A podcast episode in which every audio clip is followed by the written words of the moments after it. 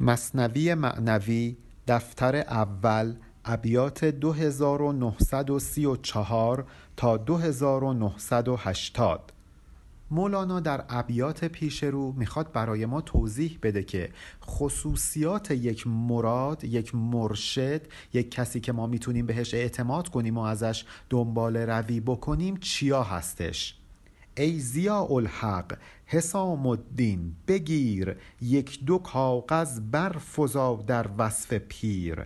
مولانا حسام الدین چلبی رو مورد خطاب قرار میده و بهش میگه یه یکی دو صفحه بیشتر درباره وصف پیر می‌خوام برات بگم تا تو بنویسی. گرچه جسم نازکت را زور نیست لیک بی خورشید ما را نور نیست. خب حسام الدین چلبی هم به دلیل ریاضت هایی که میکشیده احتمالا خیلی لاغرندام بوده و اینجا مولانا بهش میگه هرچند که به خاطر این ریاضت ها جسم نازک و نحیف تو زور نوشتن رو نداره. ولی اگه تو این کار رو نکنی اگه تو خورشید جمالت رو نتابانی من چطوری این معانی و این اسرار رو به گوش دیگران برسونم؟ تو باید باشی و بنویسی تا من هم بتونم بگم و این حرف ها به گوش دیگران برسه. گرچه مصباح و زجاجه گشته ای لیک سرخیل دلی سررشته ای خیلی لطیف مولانا از آیه 35 سوره نور در این بیت استفاده کرده. در اون آیه ما می‌خونیم که الله نور و سماوات و الارض خداوند نور آسمان ها و زمینه. مثل و نورهی کمشکات. اگر می‌خوای بدونی که نور خدا مثل چی میمونه باید بگم مثل یک مشکات میمونه. یعنی یک چراغدان. فیها مصباح چراغدانی که درش یک شعله روشنه المصباح و فی زجاجه. این شعله در یک حباب بلورین قرار داده شده. این حباب بلورین هم نازک و ظریف و شکننده است مثل حسام الدین که خیلی نحیف و ظریفه و هم نوربخشه مثل وجود حسام الدین که نوربخش بود. و مولانا از این آیه استفاده کرده و مدهی برای حسام الدین چلبی گفته. حتی او رو سرخیل دل معرفی کرده. یعنی رئیس اهل دل بزرگ کسانی که دارن در راه دل سفر می کنند حتی او رو سررشته مورد خطاب قرار داده. یعنی کسی که فرمان روای این مسیر هست. چون سر رشته به دست و کام توست دره های عقد دل زنعام توست. در واقع همین حسام الدین بوده که مسبب نگارش مصنوی شده. سررشته کلام به دست حسام الدین بوده. اگه او نبود که این درهایی که مولانا داره در این ابیات به ما میگه به دست ما نمی رسید و در واقع از بخشندگی و احسان حسام الدینه که این درها و این مرواریدها امروز در اختیار من و شما قرار داره. برنویس احوال پیر راهدان پیر را بگزین و عین راهدان. بیا بنویس. می‌خوام برات بگم که خصوصیات پیر راهدان چیه؟ اون مرشدی که مسیر رو بلده دارای چه خصوصیاتیه؟ اونو انتخاب کن و بدون که اصلا خود همون پیر عین طریقته.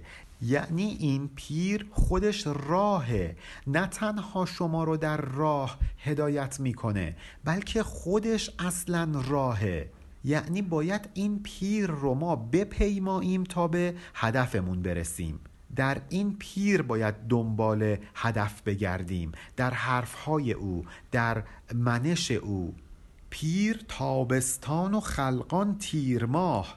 خلق مانند شبند و پیر ماه. ماه تیر تازه اول تابستونه. هنوز پخته نشده. یک سالک که در مسیر قرار گرفته تازه کاره. مثل ماه تیر نسبت به تابستان. تازه اول تابستانه. پس کسی که می‌خواد مسیر رو طی بکنه خلق عادی در ابتدای راهن. مثل ماه تیر که ابتدای تابستانه. در مصرع دوم هم میگه مردم دچار ظلماتند مثل شب میمونند. این پیره که میاد مثل ماه شب رو روشن می‌کنه نور میتابونه به دلها. کرده ام بخت جوان را نام پیر. کوز حق پیر است نه از ایام پیر. فکر نکنید منظورم یه کسیه که حتما از لحاظ سنی پیر شده. شاید یک آدمی که از لحاظ سنی جوان باشه در این معنا پیر به شمار بیاد. چون من منظورم از پیر اون کسیه که دارای بخت نو و جوان هست. کسی که دارای عقل معنویه. این آدم از جانب خداوند پیره نه بر اثر گذر ایام. پیری او یک پیری عقلیه نه یک پیری سنی. او چنین پیری است کش آغاز نیست با چنین در یتیم انباز نیست. در یتیم یعنی یک مروارید تک و تنها که در دل صدف داره پرورش پیدا می‌کنه. بسیار با ارزشه. یعنی اون پیر در این عالم یکتا یگانه است. کسی باهاش برابری نمی‌کنه. این پیر آغاز و انجام نداره. ابتدا و انتها و دیر و زود نداره. اصلا اسیر این مادیات و این محدودیت های فیزیکی این دنیا نیست. از ازل بوده و تا ابد هم هست. مگه خداوند به پیامبر نگفت که گر بمیری تو نمیرد این سبق؟ اگه تو جسمت بمیره اون نهالی که کاشتی هیچ وقت نمیمیره و این دینی که برای مردم آوردی همیشه زنده میمونه. پس پیامبر ابدیه هیچ وقت نمیمیره. مثل پیر خود قوی تر می شود خمر کهن خاصه آن خمری که باشد من لدن. شراب هر چه قدم که کهنه باشه تازه بهتره بیشتر می‌تونه ایجاد مستی بکنه. خمر قویتری به شمار میاد به خصوص اگه اون شراب من لدن باشه از جانب خداوند باشه. پیر را بگزین که بی پیرین سفر هست بس پر آفت و خوف و خطر. نباید در راه عرفان و سلوک تنهایی راه پیمود. باید از یک نفر راه نمایی خواست. باید دنبال رو یک پیر بود. چون این پیری رو انتخاب کن به خاطر اینکه بدون این پیر سفر رسیدن به حقیقت و مقصود بسیار پر آفته. بسیار ترسناک و خطرناک چه بسا افرادی که در این راه به گمراهی رفتند. آن رهی که بارها تو رفته ای بی قلاووز اندران آشفته ای اگه ما این راه رو بدون قلاووز یعنی بدون پیشاهنگ بدون رهبر و راهنما بریم دچار سرگشتگی و آشفتگی میشیم. پس رهی را که ندیدستی تو هیچ هین مرو تنها ز رهبر سر مپیچ. تو که تا حالا این مسیر رو نرفتی تک و تنها نرو. یه نفر رو راهنما برای خودت بگیر. بدون راهنمایی او این راه رو طی نکن. اصلا از داشتن راهنما خودداری نکن. سر مپیچ سرپیچی نکن. گر نباشد سایه او بر تو گول پس تو را سرگشته دارد بانگ قول. ماهایی که اول مسیر سلوک هستیم گول به شمار میاییم. یعنی نادان یعنی این راه رو نمی‌شناسیم جاهلیم. احمقیم نسبت به این راه. پس بنابراین اگر که سایه اون پیر بر سر ما نباشه در این مسیر سرگشته میشیم. چه چیزی ما رو سرگشته می‌کنه؟ بانگ قول صدای قول ها اونهایی که شیطان صفتن اونهایی که می‌خوان ما رو گمراه بکنن. یه پیری باید باشه که ما رو روشن کنه. اجازه نده گمراه بشیم. قولت از ره افکند اندر گزند. از تو داهیتر در این ره بس بودند. خیلی از تو بزرگتراش توی این راه بدون رهبر بودند و شکست خوردند سرگشته شدند. داهی یعنی دانا و زیرک. از تو داناتراش در این مسیر وجود داشتند و گول اون شیطان صفتان رو خوردند. به بیراهه رفتند به آسیب دچار شدند به گزند دچار شدند. چه برسه به تو؟ از نبی بشنو زلال رهروان که چشان کردان بلیس بدروان. قرآن رو بخون نبی رو بخون و اون وقت متوجه میشی که اون شیطان صفتان اونهایی که بد دل بودن چطور اومدن انسانها رو به گمراهی کشوندند؟ این ابلیس می‌تونه هر کسی باشه که بخواد در مسیر سلوک از دل سالک رهزنی بکنه اونو گمراه بکنه.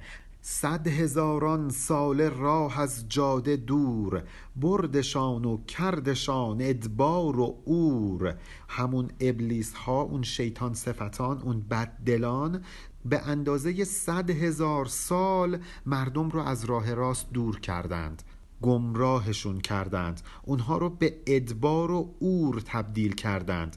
ادبار به کسی گفته میشه که بخت برگشته است. شانس ازش برگشته. دچار بدبختی و بیچارگی شده. اور به کسی میگن که از معنا برهنه شده. یعنی از معانی حقیقی بی بهره شده. این کاریه که اون بد دلان با انسانها می‌کنند. استخوانهاشان ببین و مویشان. عبرتی گیر و مران خرسویشان یه نگاهی به پیشینیان بنداز یک نگاهی به اونهایی که قبلا بودند ولی الان تبدیل شدن به استخوان و مو. بنداز اونهایی که مردند عبرت بگیر. این خر نفس اماره رو به راهی که اونها رفتند نران. گردن خر گیر و سوی راه کش سوی رهبانان و رهدانان خش. اینجا گفته نمیشه که این خر نفس اماره رو باید کشت.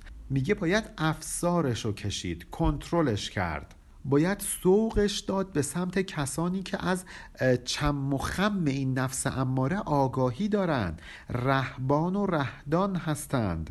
همون کسانی که پیر و مرشد و مراد به شمار میان. همون کسانی که انسان کامل به شمار میان. هین محل خرا و دست از وی مدار زان که عشق اوست سوی سبززار خر ناخداگاه به طرف سبززار کشیده میشه به اون سمت میره. پس ما باید مواظب باشیم تا اینکه افسار این خر نفس اماره رو ول نکنیم که هر طرفی که دلش خواست بره. گر یکی دم تو به قفلت واهلیش او رود فرسنگ ها سوی هشیش اگه فقط یک لحظه از هوای نفست قافل بشی این خر نفس اماره فرسنگ ها میره به سمت علفزار شهوات. هشیش اینجا عام گیاهانه. دشمن راه است خر مست علف. ای که بس خربنده را کردو تلف. خربنده یعنی کسی که بنده خر میشه. یعنی فرمان بردار این خر هوای نفس میشه. چه بسیار از این خربنده ها که در راه این خر نفس اماره تلف شدن. این خر نفس اماره دشمن راهه. چون مست علفه چون مست علفزار شهواته چون همش دنبال اینه که ببینه شهوتش چی می‌خواد همون کار رو انجام بده. خب چون این فردی معلومه که به هدف واقعی و حقیقی دست پیدا نمی‌کنه. گر ندانی ره هر آنچه خر بخواست عکس آن کن خود بود آن راه راست. اینجا مولانا به ما یک راه نشون میده. میگه اگه راه و بلد نیستی نگاه کن ببین نفس امارت چی طلب می‌کنه. دقیقا برعکسش رو عمل کن. این همون راه راسته.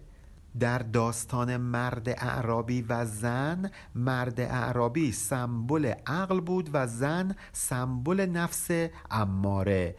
حالا مولانا به ما میگه شاوروهن پسانگه خالفو.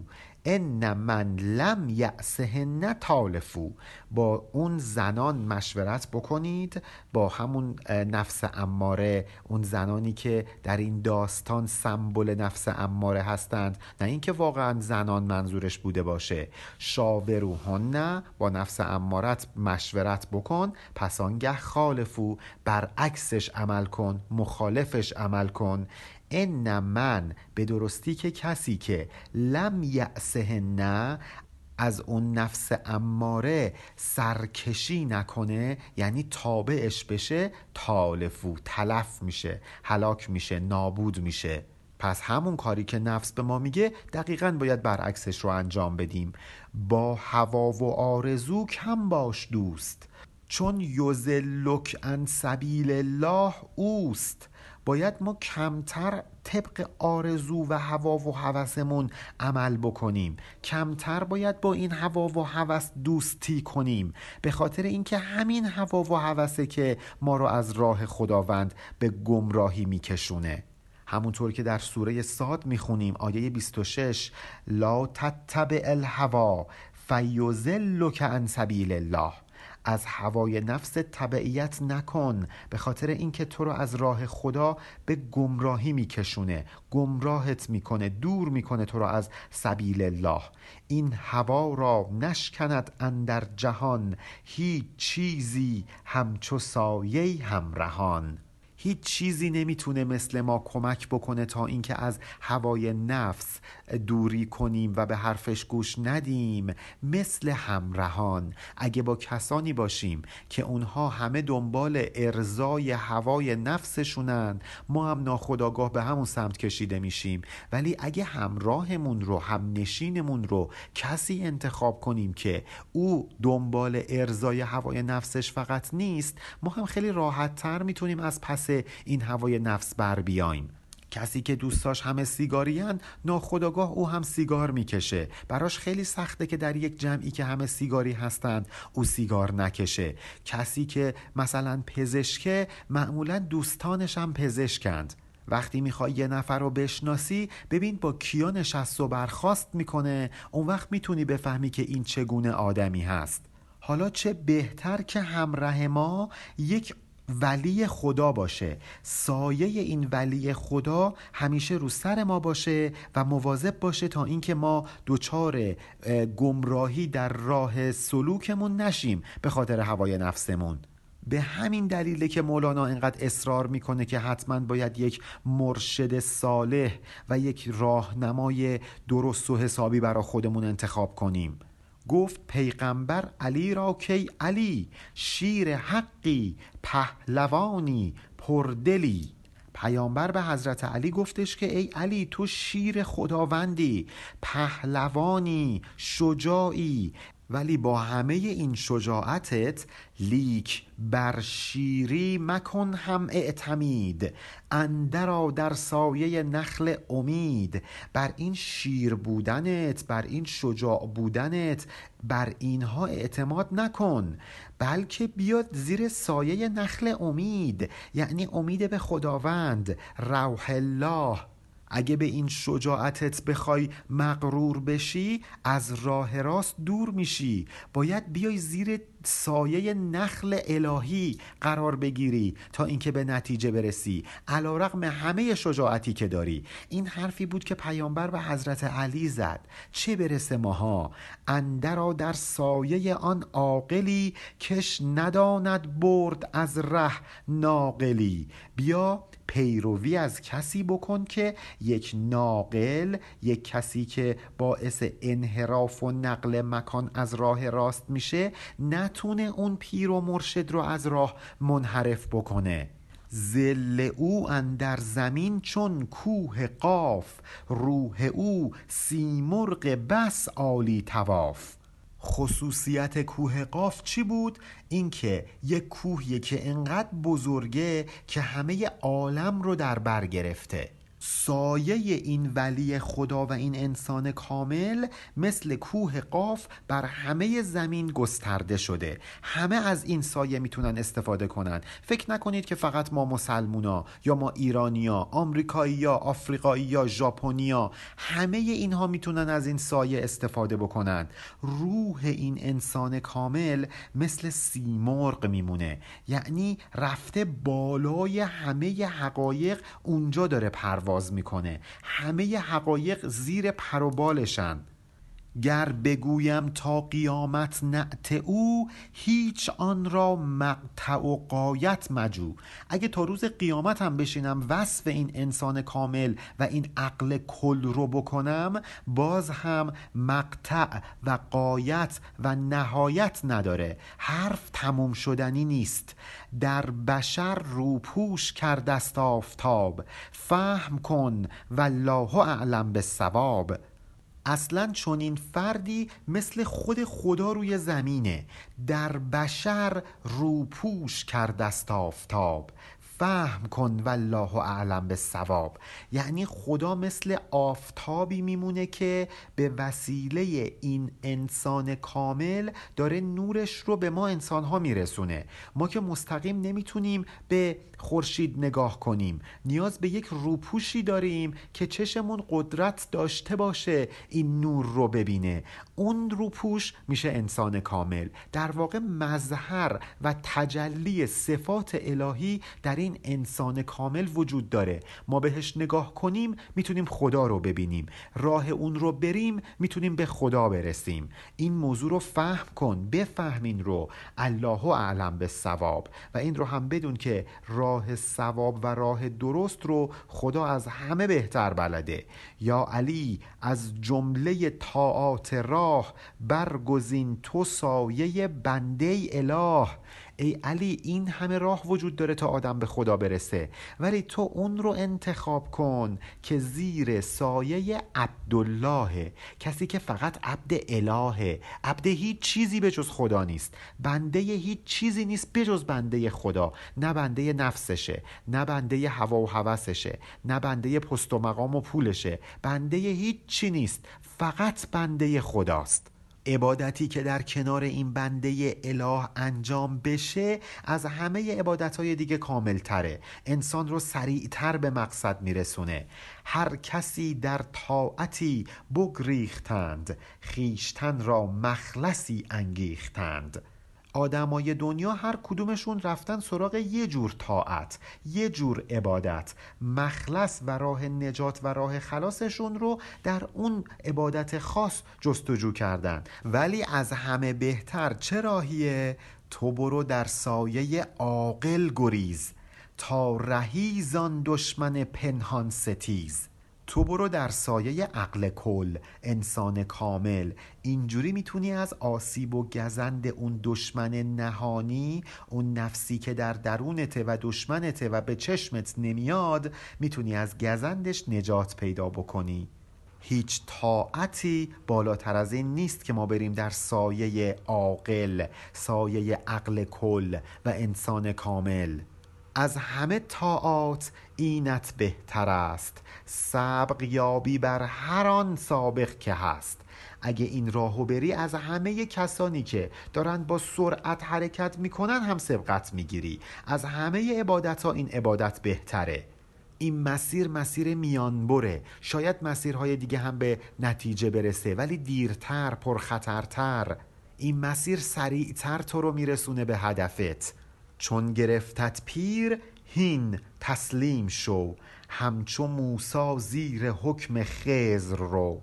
وقتی که اون پیر قبول کرد که تو مریدش بشی تسلیمش بشو. هر چی گفت بگو چشم. مثل حضرت موسی که هرچی خزر گفت باید می‌گفت چشم. صبر کن بر کار خزری بی نفاق تا نگوید خزر رو هازا فراق. ولی حضرت موسی صبر نکرد بر کارهایی که خزر انجام می‌داد. نهایتا هم خزر بهش گفت برو اینجا دیگه ما باید از هم جداشیم یعنی اول اون پیر پذیرفت که موسی مریدش بشه. ولی موسی هرچی که گفت تسلیم نشد. نهایتا خزر هم گفت برو از من دور شو باید از هم جداشیم ما نباید این اشتباهی که موسی کرد رو انجام بدیم. موسی اعتراض کرد به کارهایی که خزر انجام می‌داد. سوره کهف رو بخونید آیه 64 تا 84 اونجاها که گفته میشه هازا فراغ و بینی و بینک. اینجا جاییه که من و تو باید از هم جدا بشیم. گرچه کشتی بشکند تو دم مزن. گرچه تفلی را کشد تو مومکن اونجا که حضرت خزر کشتی رو شکست موسا اعتراض کرد. اونجا که حضرت خزر یک بچه رو کشت موسا اعتراض کرد. تو مثل حضرت موسا نباش اعتراض مکن. دست او را حق چو دست خیش خواند. تا ید الله فوق ایدیهم براند. خدا دست این ولی رو دست این انسان کامل و عقل کل رو کرده مثل دست خودش. هر کاری که این دست می‌کنه انگار دست خدا داره انجام میده. این دست انسان کامل از همه دستان بندگان دیگه بالاتره.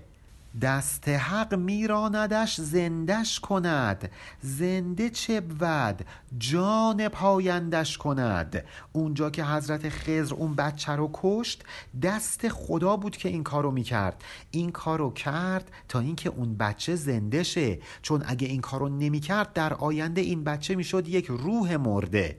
گمراهی و زلالت مطلق. ولی خدا به دست خزر این بچه رو اونجا کشت. تبدیلش کرد به یک جان پاینده یعنی ابدی یعنی جاویدان. هر که تنها نادرن این ره برید هم به یاری دل پیران رسید. حالا شاید این وسط یه نفرم نادر پیدا بشه که بدون اینکه دنبال رو یک پیری باشه به مقصدش برسه.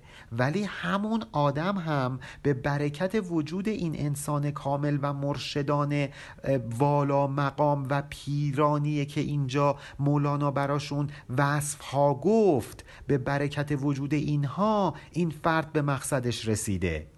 در واقع هر چیزی و هر کسی که به یاری این فرد اومدن واسطه بودن بین این فرد و همون ولی خدا. دست پیر از قائبان کوتاه نیست.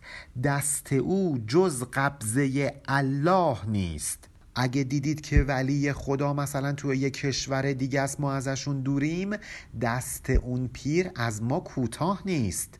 حتی کسانی که ازشون دور هستند هم به دست اینها ارشاد میشن. به خاطر اینکه دست پیر همون دست خداه مگه کسی از خدا هست که قایب باشه؟ ممکنه که ما الان در حال حاضر ندونیم ولی زمان خودمون کیه. ازش قایب باشیم. از اولیاء زمان قبل استفاده بکنیم. راهی که اونها رفتن رو بپیماییم. ارشادات اونها رو به کار ببندیم. اشکالی نداره. اینها همه به واسطه وصل میشن به همین ولی که ما ازش قایبیم قایبان را چون چونین خلعت دهند حاضران از قایبان لا شک بهند. اونها که میان با قائبین این چونین دستگیری می‌کنند بی تردید کسانی که در محضر اونها حاضر هستند اونهایی که تابع و پیرو مستقیم اونها هستند بهتر و بیشتر و راحتتر به مسیرشون می‌رسند. قائبان را چون نواله می‌دهند پیش حاضر تا چه نعمت ها نهند. اینها که به کسانی که ازشون قائبند این چونین عطا و بخشش می‌کنند. ببین حالا به اون کسانی که در پیششون حاضر هستند چه نعمت هایی میبخشند. کو کسی کو پیششان بندد کمر تا کسی کو هست بیرون سوی در. ببین چقدر فاصله است. بین کسی که پیش اینها نشسته کمر خدمت پیش اینها بسته تا اون کسی که بیرون دره. از حضور اینها قایبه ببین چقدر فاصله زیاده. چقدر فاصله زیاده بین کسی که در حضور پیر و مرشده تا اون کسی که قائبانه از راه دور داره سعی می‌کنه که از محضر اینها بهره مند بشه. چقدر اون نفر اول بیشتر می‌تونه بهره ببره؟ اونهایی که میگن ما مستقیم از حضور پیامبر اکرم بهره می‌بریم از راه دور در غیبت قائب به شمار میایم از حضور ایشون. خب اینها باید بدونند که اشکالی نداره ممکنه این راه هم اونها رو به نتیجه برسونه. ولی اونهایی که رفتن یه ولی خدا رو در زمان خودشون شناسایی کردن و از محضرش دارن بهره می‌برن خیلی سریعتر از اونها می‌تونن به مقصد برسند. چون گزیدی پیر نازک دل مباش. سست و ریزنده چو آب و گل مباش. حالا اگه یه پیری اختیار کردی مثل حضرت موسی که خزر رو انتخاب کرد نباید زود ناراحت بشی. اگه بهت گفت بالای چشت ابرو از راه برگردی. این راه راه آسونی نیست. مرد راه می‌خواد. ناملایمتی های زیادی این راه داره ریاضت داره. ممکنه اون پیر سر داد هم بزنه. چهار تا بد و بیرا هم بهت بگه. باید تحمل کنی. نباید مثل آب و گل باشی که خشک شده و دست بکشی میریزه زمین. بلکه باید مثل سیمان باشی. محکم. هر چقدر هم که تلاش بکنن نتونن تو رو بکنن. از این راه تو رو جدا بکنند گر به هر زخمی تو پرکینه شوی پس کجا بی سیقل آینه شوی؟ مگه میشه آینه رو بدون سیقل جلا داد؟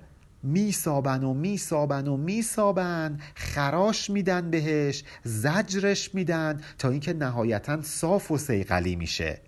نه اینکه تا یه زخمی برداشت دست از آینه شدن برداره تحمل ریاضت کرده تا آینه شده. این مسیر سلوک یه مسیر سخته. باید در مقابل نفسانیاتت سرسختانه مبارزه بکنی. کار آسونی نیست. حتی یهو دیدی مثل حضرت ابراهیم بهت گفتن باید بچه تو بکشی. واقعا کار آسونی نیست. حتی یهو دیدی مثل حضرت موسی جلوت یه بچه رو کشتن. نباید دم بر بیاری. باید تحمل کنی. مثل اون کسی نباشی که وقتی می‌خواستن خال کوبی بکنن هی گفت این کجای شیره؟ گفت مثلا سر شیره. گفت ولش کن دومش رو ولش کن. حالا مولانا این داستان رو در ابیات پیش رو برامون قشنگ بیان می‌کنه. پایان بیت 2980 علی ارفانیان